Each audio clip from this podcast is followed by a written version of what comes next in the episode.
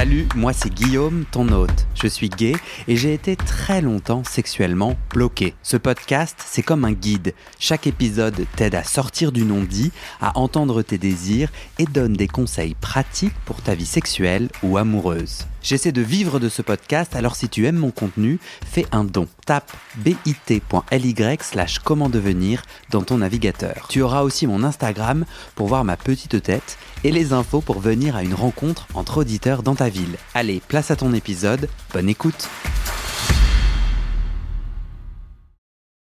Un des blocages pour moi, je reconnais, c'est que lorsque j'ai mal et que je me fais sodomiser, euh, j'ai vachement du mal à le dire parce que euh, je me dis, putain, c'est trouble fait, quoi. Ouais. Je trouve que d'interrompre un moment intime en disant, ah, j'ai mal, j'ai peur que l'autre soit mal à l'aise. Et puis, du coup, je sais pas trop aussi pourquoi j'ai mal. Enfin, j'ai pas trop de solutions. Donc, à part juste dire stop, Bah. j'ai l'impression que c'est un peu triste. Je suis déçu. Tu parlais de communication qui est juste fondamentale. euh, et moi, il y a plein. Enfin, j'ai en tête un actif euh, qui, pour qui la, le fait de faire mal, de faire mal à l'autre, de me faire mal, euh, était très important. Il voulait surtout pas me faire mal. Et si je lui disais que j'avais mal, ça le bloquait, ça le faisait débander. Ça, voilà. Donc il y a. Il y a des, je pense que la majorité des actifs sont sensibles à ça et, et sont euh, la majorité des, des pénétrants en fait euh, sont, peuvent aussi être Oh pénétrés et euh, Moi, je dirais pas la majorité. Enfin, moi, il y a des gens, il y a des gens qui nous écoutent de Nouvelle-Calédonie, des gens qui habitent en ville et hors des villes et tout. Non, non, on peut pas dire ça. Non, non, non, non, non. en tout cas en tout cas quelqu'un il y, a- des versats qui savent que euh, la pénétration peut être Bien sûr. douloureuse et donc ça se ça peut s'entendre de se dire à ce moment-là c'est douloureux Mais moi, mon blocage, il est pas dans ma peur de comment je vais être réceptionné. C'est trop bizarre, mais c'est vraiment que dans mon univers intime où je me dis ça me saoule d'être un bloquant. Euh, mais après, en vrai, tu vois, si mon partenaire fait ah mal, je m'en tape. Pour te dire qu'il est tombé sur la mauvaise personne, quoi. tu vois, j'ai- pas peur de la réaction, mais c'est bizarre. Je crois que ce que je voulais souligner, c'était plus. J'ai envie que ça se passe bien, tu vois. Mhm. J'ai pas envie d'être là en train de verbaliser. Ah, il y a un souci. euh. Et ça a plus c'est plus en lien avec ma personnalité, tu Mhm. vois, de, de perfectionniste ou je sais pas, de, de, de mec qui a des problèmes. Euh, c'est marrant parce que moi, je suis tombé sur l'opposé. Je suis tombé sur un mec qui aime pénétrer et qui aime que je lui dise que j'ai mal. ouais Hashtag homophobie internalisée. Bon, c'est pas lui qui me l'a dit, c'est moi qui, hop, offre le badge très régulièrement, gratuitement, un peu à tout va. Mais euh, ouais, il y, avait peut-être une, une- Et puis c'était quelqu'un qui n'était pas out. Quelqu'un qui ne dis- disait pas qu'il était. euh, euh, qui ne parlait pas de son orientation sexuelle et qui était apparemment euh, marié à une femme. Je l'ai découvert. ok bon il y a plein de raisons d'avoir envie de faire mal à quelqu'un d'autre hein. On souhaite. Ouais, j'ai quand même décidé qu'il était, qu'il avait de l'homophobie internalisée. et- Mais non, non, mais t'as raison, j'en- j'en sais rien. Mais, euh, mais, mais ouais, du coup, je pense que je, suis, je, je pense que je suis pas le seul à avoir envie que le rapport sexuel se fasse sans encombre, comme une ligne droite, et qu'il n'y ait pas d'accident ou de blocage ou de. Et je- tu vois, j'ai l'intuition que moi j'ai envie de changer ça et d'être en capacité de dire tiens, euh, et ça revient un peu à nos points autour de l'envie, du désir. Ouais. tu vois. Mais euh, c'est, c'est, euh, faut prendre conscience aussi que c'est un- une zone euh, qui est naturellement pas pénétrée. Euh, habituellement, c'est plutôt une zone euh, d'évacuation. Donc, euh, ben c'est aussi, il y a tout, un apprentissage à avoir à ce niveau-là et les sensations qu'on peut avoir à ce niveau-là, qui peuvent être au départ désagréables, douloureuses. ben, il faut peut-être aussi les apprivoiser et je ne vais pas dire accepter la douleur, mais en tout cas comprendre comment ça se passe à ce moment-là pour euh, bah, se détendre euh, et aller vers un rapport qui va se passer de mieux en mieux. Et, euh, et on en parlera probablement, mais ça, ça s'apprend. Ça, ça se, on s'entraîne. euh, il faut aller progressivement vers un- le fait que ce soit un moment plaisant. Et ça peut ne pas l'être au départ parce qu'on n'est pas entraîné. C'est notre point numéro 7. La sodomie, c'est comme le vélo, ça s'apprend. Mais quelle transition Non, et, et tu, tu, tu- c'est indiqué dans notre petit précis de la sodomie. Il y a euh, euh, il faut bien faire la différence entre la douleur et les nouvelles sensations. Ouais. Et c'est vrai que je sais plus si c'est en micro ou hors micro, toi et moi, on en a parlé, autour de, de la, moi, ma prostate. Euh, j'ai des, j'ai, j'ai, j'ai- quand elle est stimulée, parfois j'ai des décharges électriques. Mm. Et au début, moi, comme personne ne m'avait dit et où je n'avais pas l'information, ben, j'étais là, ben, il y a un pro. Enfin, c'est très désagréable ce, ce moment Pikachu euh, à l'intérieur de moi. Et, euh, et je crois que c'est toi qui m'as dit, bah oui, en fait, euh, il y, a des- il y a des sensations ou, ou une forte chaleur. Enfin, il y a tout un tas de nouvelles sensations qui sont, en tout cas pour moi, qui étaient nouvelles. Et du coup, je me suis un peu stressé en me disant, ah, je connais pas. Ouais. Et du coup, je me suis dit, c'est la douleur. ou En tout cas, je me suis crispé d'un coup. Et je crois que c'est ce que tu soulignes dans, dans l'apprentissage. C'est que, bon, après, si j'aime pas les décharges électriques et que c'est que, en effet, cette terminologie très péjorative, vaut mieux que j'arrête. Mais je crois qu'en effet, je les ai pas re-ressentis mais euh, elles peuvent se transformer en fait. Ces, ces décharges peuvent être en fait des choses euh, très excitantes Ouais, pour moi.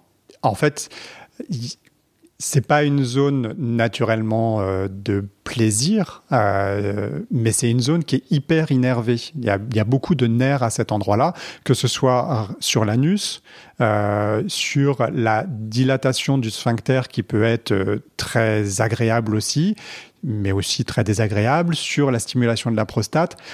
On parlait en début de capsule du fait que les femmes peuvent prendre du plaisir aussi au niveau de la sodomie. Donc, il n'y a pas que la prostate. Elles n'ont pas de prostate. Et il n'y a pas de prostate. Donc il n'y a pas que la prostate qui euh, participe au plaisir de la sodomie. hein. Il y a vraiment, euh, bah, il y a vraiment physiquement la stimulation de plein d'endroits différents. Il y a aussi le, euh, le- l'aspect psychologique, le fait d'être en communion avec l'autre, le fait d'être que quelqu'un, d'accueillir quelqu'un en soi, d'être à l'intérieur de quelqu'un.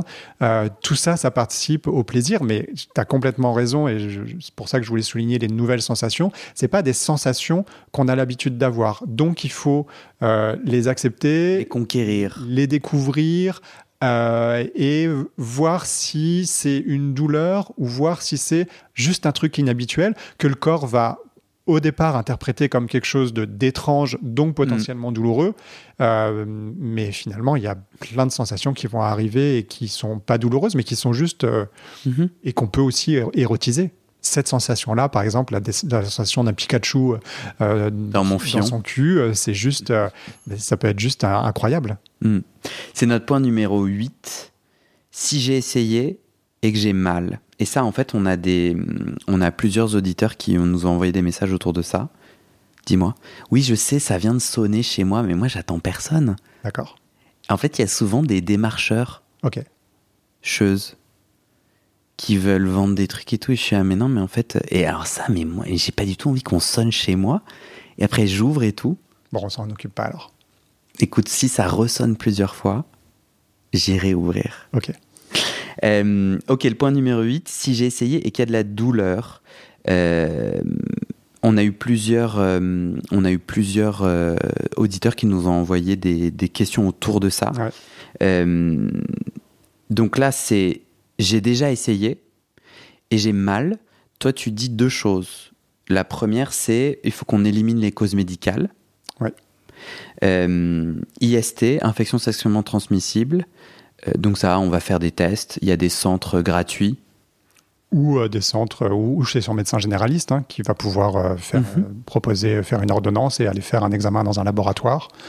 Ou euh, voilà, dans des centres de dépistage euh, anonymes et gratuits, des CEGID. Il y en a partout en France. Mhm. et on n'est pas obligé de donner son nom et c'est gratuit. Donc euh, voilà, il y a plein d'endroits pour faire des tests et consulter un ou consulter un médecin.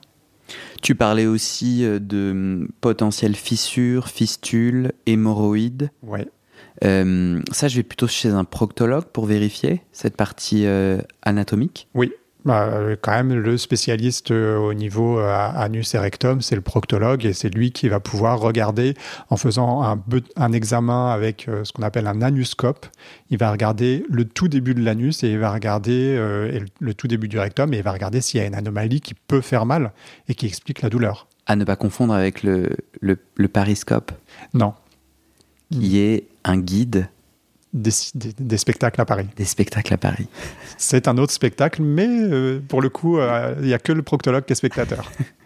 Euh, ça, c'est gros blocage pour moi. Franchement, aller me foutre à quatre pattes et montrer mon fion. Et, je, et, et, et en fait, faut le faire, quoi. Faut le faire. Enfin, en tout cas, si j'ai un doute, on est d'accord que là, on est dans le moment où j'ai déjà essayé la sodomie, j'ai mal, Mm. et tout votre blabla avant, là, ça me parle pas. Ouais. Alors, les hémorroïdes au doigt, enfin, il y a, il y a des symptômes. là. T'es d'accord que fissure, fistule et hémorroïdes, dans ces trois cas-là, j'ai des symptômes visuels ou corporels qui m'aident. Bah, la douleur, la première. Euh, la douleur. Après, il peut y avoir, euh, Au toucher, je peux le il peut y avoir sentir. des saignements. Saignement. Euh, et puis, les, les hémorroïdes, on peut les sentir au toucher. Fistules et fissures, euh, non, on les sentira pas. La, la fistule, on la sentira pas. La fissure, on peut la sentir. Euh, mais Mais en fait, euh, par exemple, euh, la douleur, moi j'ai eu des hémorroïdes, mais j'ai pas eu les autres. La douleur, c'est je vais au- à la selle, j'ai mal quand je fais caca, on est d'accord? Ouais, ou même en dehors de, en dehors du moment où tu fais caca, tu peux avoir mal. Les hémorroïdes, ça peut faire mal tout le temps. Ça peut gratter, ça peut, euh, euh, oui, saigner, une boule à l'extérieur, une boule à l'intérieur. Ok.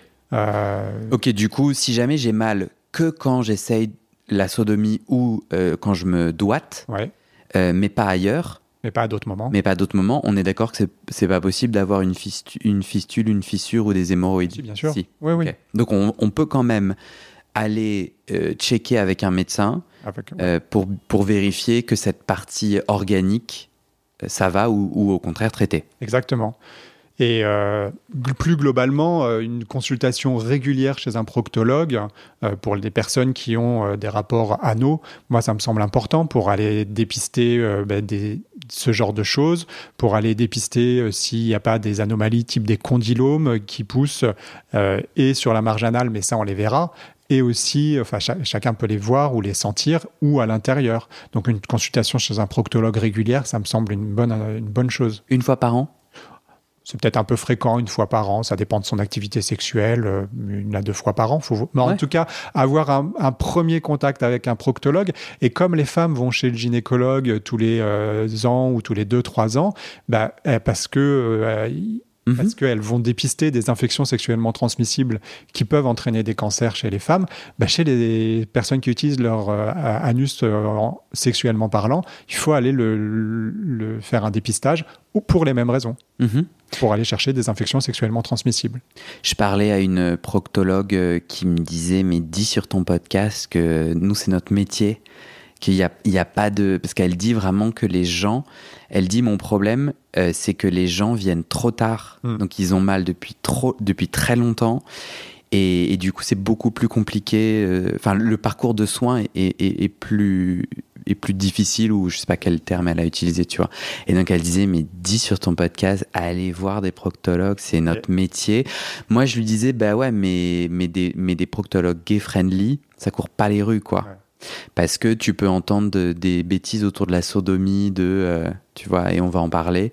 Mais je pense qu'il y a aussi ce, point-là, quoi. C'est trouver un proctologue euh, gay-friendly. Et j'ai même envie de dire que comme euh, pour les femmes, quand elles vont voir, quand elles vont faire un examen gynécologique chez une gynéco ou une sage-femme, pour les personnes pour aller voir un proctologue, il vaut mieux y aller quand on a pas mal ou quand il se passe rien, parce que ça va dédramatiser Mm. euh, le premier examen proctologique, qui est un truc qui se passe super vite. hein. Le proctologue, il va pas passer trois heures à regarder votre trou de balle. hein.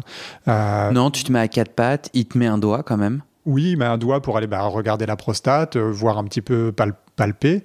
Et puis après, il met euh, l'anuscope euh, pour regarder l'intérieur visuellement, Ouais. voir ce qui se passe euh, au niveau de la muqueuse, et puis rechercher une fissure, une fistule, des hémorroïdes. Moi, je, après, je m'étais offert une glace. Genre, tu sais, comme à un enfant. Ouais. J'ai dit, tu vas chez le proctologue, Guillaume, et après, je Après, t'offre un une miroir, pâtisserie. une, euh, une- Ah ouais, non. quelque chose de sucré. Oui, moi, tu sais, c'est la bouffe qui me... Du coup, je m'étais fait un petit moment à moi-même, un petit cadeau, quoi. Tu t'es- félicité d'être allé examiner- faire examiner ton trou de balle. Exactement. Euh, condylome, Oui. c'est avec un M ou avec un N Euh, M comme maman. M comme maman. Mhm. Euh, J'en ai eu. Donc, c'est des petits boutons, des, des petits points. Donc, en fait, c'est assez simple de les, de les voir. Je me mets un doigt. Si je sens un petit, un petit point, des petits points, Ouais. euh, je suis pas censé sentir sur ma muqueuse des petits points. Ça n'existe pas. Les... En fait, c'est si tu t'es jamais mis de doigt et que tu sens un truc, est-ce que finalement c'est pas la, la, chose, une chose habituelle ou est-ce que c'est une chose nouvelle? Donc, Alors je peux avoir. Attends, ma muqueuse n'est pas forcément lisse? Ah ouais, non, la muqueuse c'est pas lisse. La muqueuse c'est plein de replis. Soit, mais tu sais, moi, un, petit point dur. Oui, les condylomes, c'est très particulier, tu vois. Est-ce qu'une muqueuse peut avoir un petit point dur comme une peau peut avoir un grain de beauté? Non, a priori, non. C'est. Ok. Donc, a priori. moi, j'ai envie de dire, si tu si tu t'auto-examines, que tu mets un doigt et que tu trouves qu'il y a un truc étrange, bah, faut aller le montrer. Ouais. Et, le, professionnel qui va aller regarder, il va te dire si c'est étrange ou si c'est normal. Pour trouver un proctologue euh, gay-friendly, peut-être que par exemple j'appelle un centre LGBT euh, médical mmh. et je pose la question, je dis voilà où j'habite, est-ce que vous auriez des, Et souvent ils ont des, professionnels euh, qui peuvent recommander s'ils n'ont pas des proctologues dans leur centre à eux. Exactement, ouais. on va terminer cette première partie euh, est-ce qu'on avait un dernier point, non sur... On avait un dernier point. Alors, sur le, côté médical? Ouais. Euh, sur, le côté psychologique, tu veux dire? Alors, avant ce côté psychologique, euh, j'ai, je vais lire un premier retour d'auditeur pour voir si on y a bien répondu. Dans, dans, ce point numéro 8 de J'ai essayé, j'ai des douleurs. Un auditeur anonyme dit m'envoie un message. Suite à des condylomes, j'ai une résection anale chirurgicale. Le médecin m'a dit que je pouvais reprendre une vie sexuelle normale en y allant doucement au début. En fait, non, en effet, il m'a fallu un certain temps pour m'y remettre, entre parenthèses, frein psychologique. Et maintenant, plusieurs années après, j'ai l'impression d'avoir du mal à prendre une grosse bite, entre guillemets, alors qu'avant la chirurgie, j'avais moins de difficultés. Est-ce normal? C'est quoi une résection anale chirurgicale? Ah, alors en fait, c'est juste une résection, c'est une opération chirurgicale pendant laquelle on a retiré les condylomes. Moi, j'ai eu ça. Hein. Très bien. Donc, tu as eu une résection euh, de, condylomes. Ok. Donc, l'auditeur, il a eu comme moi. Et il dit que depuis, il a plus de mal à avoir euh, une pénétration. Ouais. Est-ce que du coup, une telle pratique chirurgicale impacte ma capacité à, à être pénétré euh, A priori, non. En fait, il euh, n'y a pas de conséquences. Euh, là aussi, il y a un examen qui est nécessaire si on a vraiment des douleurs post-chirurgicales pour voir bah, l'état de l'anus. toute opération chirurgicale va créer des cicatrices euh, et des cicatrices, ça peut faire mal quand euh, elles sont étirées, quand elles sont au moment de la pénétration. Donc, euh, mais la plupart du temps, la résection des condylomes, notamment, elle, elle est très superficielle et ça cicatrise très bien et ça fait pas de, ça, fait pas mal après après un certain temps. Il faut laisser le temps à l'anus de cicatriser. Donc non, ça, ça peut pas, ça peut pas créer de douleurs sur le long terme. Euh, l'auditeur le dit, hein, euh, frein psychologique. Il y a euh, probablement le fait qu'on est touché à cet endroit-là, la crainte que soit que les condylomes reviennent, ce qui n'est pas du tout une crainte, puisque en fait le papillomavirus il l'a déjà, donc il peut refaire des condylomes indépendamment du sexe, soit que bah, touché à cet endroit-là. Ça a été associé peut-être à un moment très douloureux au moment de l'intervention chirurgicale. Mhm. Et du coup, le corps garde en mémoire que euh, bah, quand on touche à cet endroit-là, ça fait mal. Mhm. Du coup, moi, j'ai le HPV, puisque j'ai des condylomes. Euh, le papillomavirus. Le papillomavirus. Et du coup, euh, c'est dangereux d'avoir le HPV Alors, Peut-être qu'on fera une capsule spécialement sur le HPV parce que c'est un, vrai, un sujet très intéressant. C'est un, virus qui est, enfin, une famille des virus qui est très diffusée dans l'ensemble du monde. Et euh, on, à peu près 70 à 80% des gens sont porteurs du, du papillomavirus, des papillomavirus. Et la famille des papillomavirus, c'est 200 virus différents. Il y a des virus qui vont donner des condylomes, et c'est pas grave, c'est complètement bénin, c'est pas très beau. Euh, mais ça n'a aucune conséquence. Et il y a des papillomavirus qui vont pouvoir donner des cancers. S'ils s'installent, que le corps ne les élimine pas. Hmm. Et donc, bah, ça peut donner des cancers chez la femme du col de l'utérus, chez euh, ceux qui ont un rapport anal, euh, un cancer de, de l'anus, Mhm. ou des cancers euh, de la, des voies digesti- digestives supérieures, Mhm. de la gorge, de l'œsophage, du pharynx. voilà. C'est en ça aussi que c'est important d'aller voir un proctologue régulièrement parce Mhm. que le proctologue il va pouvoir déterminer s'il y a une lésion étrange qui peut faire penser à un cancer. Super. Non, super était pas la bonne, euh, Pas bon la, la bonne réponse, mais très clair. Je te remercie. Mm.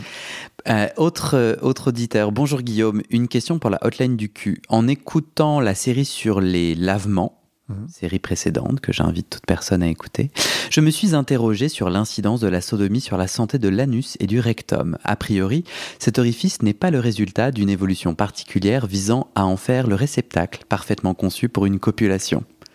Cette phrase est très, euh, très intéressamment est très intéressante. On entend régulièrement dire qu'il est fragile et couvert d'une muqueuse sensible. C'est peut-être assimilable à de l'homophobie internalisée, mais j'ai tendance à penser que, mis à part le plaisir que cela procure, ce n'est pas une pratique très bonne pour la santé. Quels sont les risques de cette pratique sexuelle? Outre les MST, y a-t-il des risques de traumatisme pouvant conduire à des séquelles embêtantes ou dangereux? Je pense par exemple à des fissures anales dures à guérir ou à des incon- incontinences dues à une perte d'élasticité des sphincters. En gros, est-ce que la sodomie peut avoir un impact sur la santé? Je précise que c'est une pratique sexuelle pour laquelle j'ai une certaine curiosité en tant que pénétré potentiel, mais je n'ai jamais pratiqué. Si je trouve le bon partenaire, j'aurais envie d'essayer, mais au-delà de la difficulté de trouver la bonne occasion, j'hésite et je suis réticent car j'ai un historique de crise d'hémorroïdes et surtout de fissures anales. Heureusement, elle n'a jusqu'à présent pas été vraiment douloureuse, mais je n'ai jamais réellement pu m'en débarrasser dé- définitivement et je sais qu'en cas de trouble du transit ou de période de stress, elle est prompte à réapparaître et à ressaigner, ce qui n'est pas agréable et toujours un peu inquiétant. Bien que j'en ai envie, j'ai peur de me faire exploser l'anus en pratiquant la sodomie. Pardon, j'étais surpris par euh, euh, exploser l'anus en pratiquant la sodomie au sens propre, sans mauvais jeu de mots. Je vous remercie tous les deux pour vos éclairages et vos conseils. Euh, alors, la sodomie n'est pas risquée, mais la sodomie, et c'est l'objet de notre euh, capsule aujourd'hui, c'est ben, il y a des préalables, et je pense que si on a une fissure anale non guérie, euh, oui, ça peut faire mal. Donc en fait, c'est pas, ça va pas entraîner fissure, hémorroïdes, incontinence. Ah ouais, la sodomie n'entraîne pas ça. Non. Imagine, je me fais sodomiser tous les jours Eh à ben, 8h40. D'accord. La, la sodomie très régulière ne va pas impacter mon sphincter ou mon anus. Non. Tu vas garder une continence anale, quoi qu'il arrive. La continence anale, c'est ma capacité à pas me chier dessus. Exactement. Pas mal. Tu vas, ton- tes sphincters vont se remettre euh, en, en bonne forme euh, et vont se resserrer et vont euh, empêcher ton caca de glisser dans ta culotte de- le reste du temps. Voilà. Ouais. Donc, euh, non, c'est pas, ça n'a pas de conséquences euh, négatives. Ok. Et Est-ce que tu as quand même envie qu'on dise que si jamais je pratique une sodomie euh, violente ou qui me fait mal, enfin peut-être que c'est un peu un, un truc un peu bébête à dire, mais en gros, si, j'ai, si je me fais sodomiser sans préliminaire, sans m'ouvrir brutalement, ça peut me blesser. euh, Bien sûr. Ouais, on Bien est d'accord. Oui, euh, on- là on parlait des conséquences sur le long terme, mais, mais bien sûr qu'une sodomie douloureuse, c'est que il y a quelque chose qui se passe pas bien, Ouais. il y a quelque chose qui peut entraîner des micro-lésions, euh, des, des plaies, la plupart du temps superficielles, Ouais. euh, des, euh, des saignements, donc on peut blesser la muqueuse anale. Oui, la muqueuse anale est pas faite pour ça, donc elle peut saigner au contact, elle est, elle est, elle est assez sensible. Mhm. Euh, mais, mais ça va pas entraîner de crise hémorroïdaire, ça va pas entraîner de, de, comment, de, de fissures. Ok, c'est clair, ouais. Euh, L'auditeur parlait quand même de freins psychologiques en parallèle. Il avait l'air quand même de dire Je suis un potentiel pénétré, mais j'ai jamais essayé. Moi, du coup, je le ramènerai au début de cette capsule et, et sur les prochaines Mm. euh, pour justement conquérir ce frein psychologique. Ouais. Euh, ça te va? Moi, j'ai envie de lui dire euh, surtout qu'il faut qu'il traite sa fissure. parce que, euh, parce que sa fissure va potentiellement lui faire mal lors de, ses de la sodomie. Ouais. Donc, euh, essayer go, de, go, go chez le proctologue. ou changer de proctologue pour Go, voir, go, euh, gadget. euh. exactement trouver une, une- une bonne technique pour soigner sa fissure. Dernier point, il dit j'ai peur de me faire exploser l'anus. Ouais. Bah du coup, peut-être on, on commence pas par se faire exploser l'anus. Bah, peut-être qu'on... Enfin, à lui de choisir, mais peut-être qu'il y a moyen d'avoir euh, peut-être par escalier l'apprentissage Par par, esca- par Oui. étape. Quoi. Euh, Point numéro 9. J'ai essayé, j'ai encore des douleurs. Nous, on- on- on- le, le- le point qu'on rajoute, on a dit là, regarder le corps et aller voir s'il y a un souci Mm. au niveau du corps. Là, on parle des causes psychologiques. Ouais. Euh, donc, aller réfléchir sur ce côté-là. Et toi, tu, tu me disais notamment les traumatismes antérieurs, viol, relation anale forcée ou non consentie, autres traumatismes psychologiques autour de la de, de- de l'anus euh, euh, qui peut rendre l'acte douloureux. Parce que la question de la pénétration anale, euh, on- va voir qu'on a des techniques euh, de pratique pour euh, se faire pénétrer, mais je veux dire, c'est possible de se faire pénétrer sans que ce soit douloureux. Et la question, c'est avant tout une question psychologique. On a, parlé quasiment que de ça depuis le début de notre échange. Donc, c'est avant tout accepter de se faire pénétrer.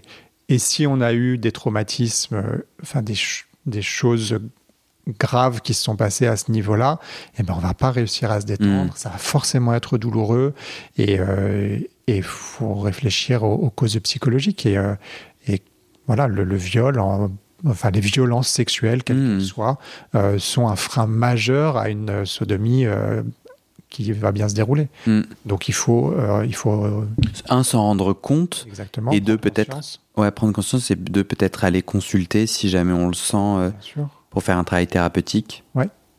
Autour de, autour de ça, essayer de résoudre ce qui s'est passé à ce niveau-là.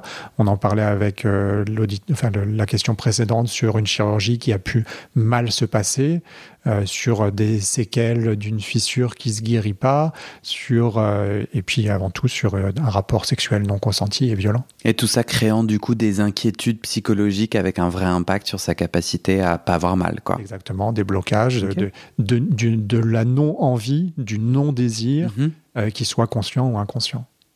C'est la fin de ce top 10, puisque c'était pas un vrai top 10. On n'en avait que 9 points. Gros mytho. Mais, mais, mais c'était un très bon top 10. Peut-être je l'appellerai le top 9. Ouais.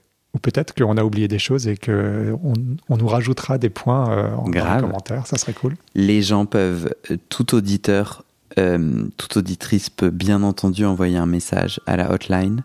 Dans le descriptif de cet épisode, j'ai maintenant un site pour le podcast qui est un peu plus fourni, dans lequel il y a la marche à suivre pour poser sa question dans la hotline. Et en effet, si on a loupé des points, n'hésitez pas. Ça te va? Parfait. Merci Thomas. Merci Guillaume. Et c'est la fin de cet épisode. Il y a plus de 130 épisodes à découvrir sur ce podcast. Ça fait beaucoup, alors je t'ai rangé les épisodes par thème. Conseils sur la sodomie pour ne plus avoir mal ou comment bien faire son lavement. Le BDSM, la bisexualité, couple ouvert ou exclusif, le racisme, le polyamour, etc. etc. C'est génial et c'est sur le site du podcast. Tu tapes bit.ly slash comment devenir dans ton navigateur. Ah, une dernière chose, ne t'en va pas, si tu aimes mon contenu et que tu veux que ça continue mais tu ne peux pas devenir un des 400 en me soutenant financièrement, tu peux m'aider en quelques clics. Écoute bien, il te suffit de cliquer sur s'abonner ou suivre sur la page du podcast dans ton app d'écoute et de mettre 5 étoiles. Ces petits clics qui te prennent 5 secondes, ça fait vraiment une grosse différence pour le futur du podcast. L'algorithme se met à pousser automatiquement le podcast à plus de gens. Ça me permet alors de trouver les prochains témoignages et des potentiels futurs donateurs, donatrices. Et j'ai pas beaucoup de temps pour arriver à l'équilibre financier. Tant que j'ai pas trouvé 400 personnes qui donnent chaque mois, je dois utiliser mes économies et ça ne va pas pouvoir durer. D'ailleurs, pour devenir un ou une des 400 et faire un don pour que le podcast continue, va sur le site du podcast. C'est toujours le même lien, bit.ly slash comment devenir. Merci pour ton aide et à très bientôt dans tes oreilles.